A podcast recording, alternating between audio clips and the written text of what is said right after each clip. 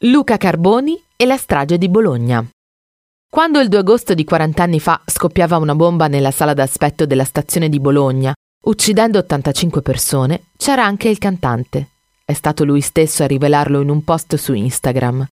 Avevo quasi 18 anni e per dedicarmi ancora di più al sogno di fare musica con la mia band, comprare strumenti, impianto audio per i concerti, avevo cominciato a lavorare come commesso in un negozio di calzature e abbigliamento di lusso del centro di Bologna, Beltrami, in via Rizzoli.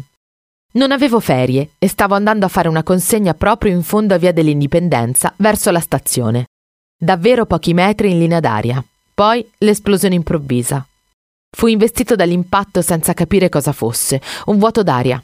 Poi tornando in negozio la scoperta della tragedia. Immensa, indicibile. Le vittime, L'estate non c'era più, c'era solo l'inferno.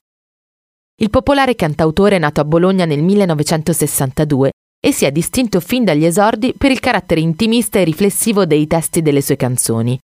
Luca ha debuttato sulla scena musicale nel 1981 come chitarrista e compositore, esordendo poi come solista nel 1983. Nel 2015 ha dedicato alla sua città una canzone. Bologna è una regola da rispettare.